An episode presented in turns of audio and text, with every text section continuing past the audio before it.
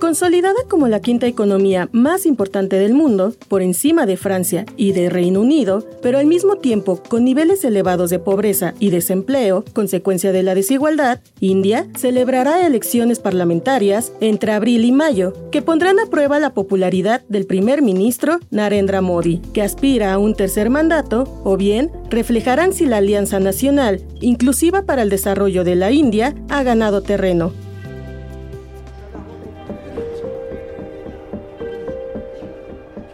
El crecimiento a una tasa anual de 6%, un mercado interno cada vez más importante para empresas globales, ser el sexto mayor importador del mundo, el mayor productor farmacéutico y un referente en el mundo digital, de acuerdo con el Banco Mundial, son algunos motivos por los que los sondeos apuntan a una nueva victoria de Narendra Modi. Sin embargo, la implementación del hinduismo, la exclusión y persecución de quienes profesan otras religiones podrían ser el talón de Aquiles para el partido en el poder, Bharatiya Janata o Partido Popular Indio, Jorge Aljovín, analista electoral, señaló que los mandatos de Modi han estado marcados por el creciente nacionalismo hindú, la desaceleración de la economía que afecta a las poblaciones más vulnerables y la violencia contra la minoría musulmana. Pero a pesar de ello, se mantiene con una aprobación de 77%, la mayor en el mundo, porque ha colocado a India como una economía moderna y digital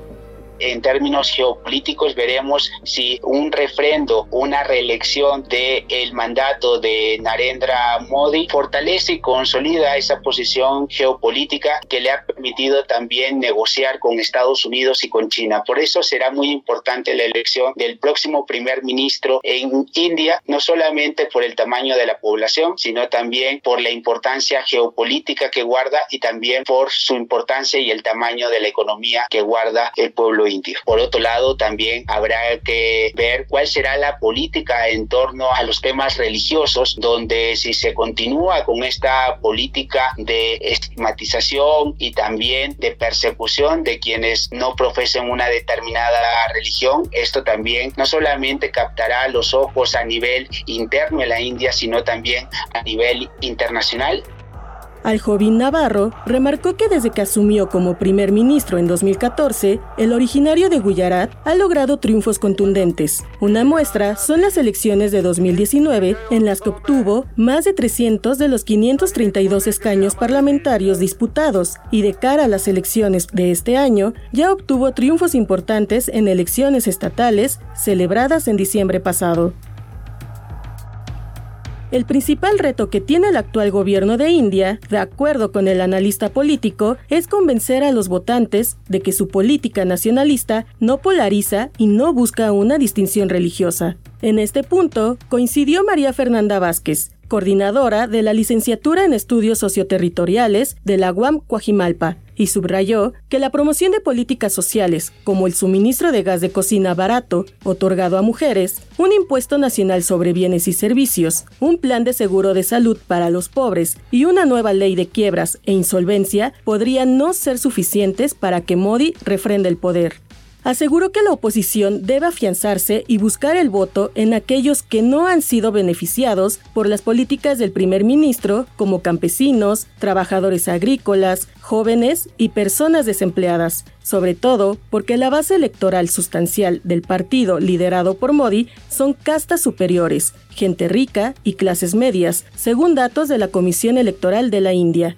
Las elecciones se presentan en un momento pues muy complicado porque Narendra Modi, si bien es muy popular y bueno, todas las cifras que uno revisa y los niveles de popularidad son impresionantes, ¿no? Y de hecho marcan como uno de los líderes populistas más importantes a Narendra Modi en el mundo y al segundo a Andrés Manuel López Obrador, por ejemplo. Pues son dos líderes que pueden jalar multitudes y en el caso de la figura de Narendra Modi ha sido porque tiene políticas muy vinculadas a, los pobres, jala mucho este banco de votantes. Una de las principales promesas de Narendra Modi desde 2014 ha sido la creación de millones de empleos, pero en la actualidad el Ministerio de Trabajo ya no proporciona estadísticas por el repunte en la tasa de desempleo. Además, se dejaron de otorgar subsidios de empleo, asignaciones para comedores escolares y se crearon planes de acceso al agua, lo que ha acrecentado el descontento popular.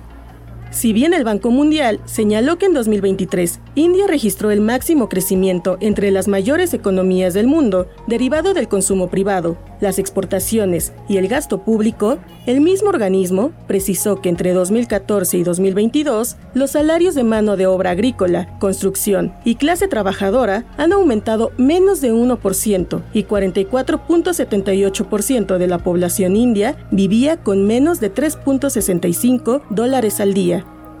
por lo que la académica destacó que no importan los programas sociales si el 10% más rico posee 65% de la riqueza, mientras que el 50% pobre posee solo 6% de riqueza, lo que podría resultar en un voto de castigo para el líder del Partido Popular Indio. Las elecciones en India siempre son, hasta el último momento sabremos qué va a pasar, porque pueden dar un giro y depende de esos bancos de votantes que no pertenecen a un partido político, que pueden hacer la diferencia y que pueden castigar a Modi en muchos sentidos porque han sucedido muchas cosas en los últimos años de su gestión. Por ejemplo, pues que la economía pues no va muy bien, hubo una crisis fuertísima durante la pandemia, no hubo un liderazgo ni tampoco tuvo una estrategia buena durante la pandemia, murieron muchísimas personas, entonces la gente tiene memoria pues allá hay como deudas, ¿no? que le ha dejado a la sociedad. Otra muy importante es que lanzó una serie de reformas en el campo y bueno, el mayor número de personas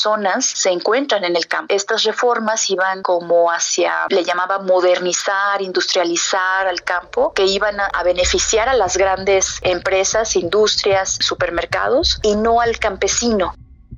No obstante, en 2019, el partido Baratilla Janata obtuvo 61% de sus votos de castas y 44% de gente rica y clases medias. Además, entre 2004 y 2019, el partido incrementó su voto de castas inferiores al pasar de 23 a 44% y de los pobres de 16 a 36%, puntualiza la Comisión Electoral India.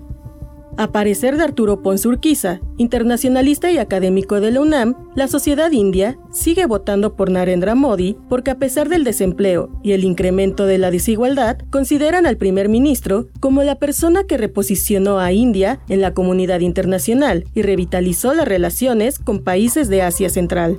Es un presidente que ha podido identificar el gran valor que tiene la India como parte del subcontinente asiático. Es la principal potencia en términos militares después de la República Popular de China en términos de su número de efectivos militares. También cuenta con una importante armada, una importante fuerza aérea y un ejército bastante numeroso. Y eso lo hace un actor preponderante en la región. Es decir, ellos tienen que tener muy en cuenta su posición y juegan un delicado juego geopolítico que le vamos a llamar el juego del péndulo. Y dependiendo de las circunstancias, de las necesidades de la India, se puede acercar a, la, a China, se puede acercar más a Rusia o acercarse a los Estados Unidos. Ese juego de péndulo le permite tener una estabilidad en el concierto internacional, pero también ser un garante de la estabilidad de la región los expertos concluyeron que aun cuando Modi tiene el apoyo de empresarios, medios de comunicación y practicantes del hinduismo, la alianza opositora todavía está a tiempo de posicionarse, pero el reto es mayúsculo cuando a la fecha no hay un candidato que represente a la oposición y el rostro más visible es el de Rahul Gandhi, quien en 2014 y 2019 no logró ni medio centenar de escaños.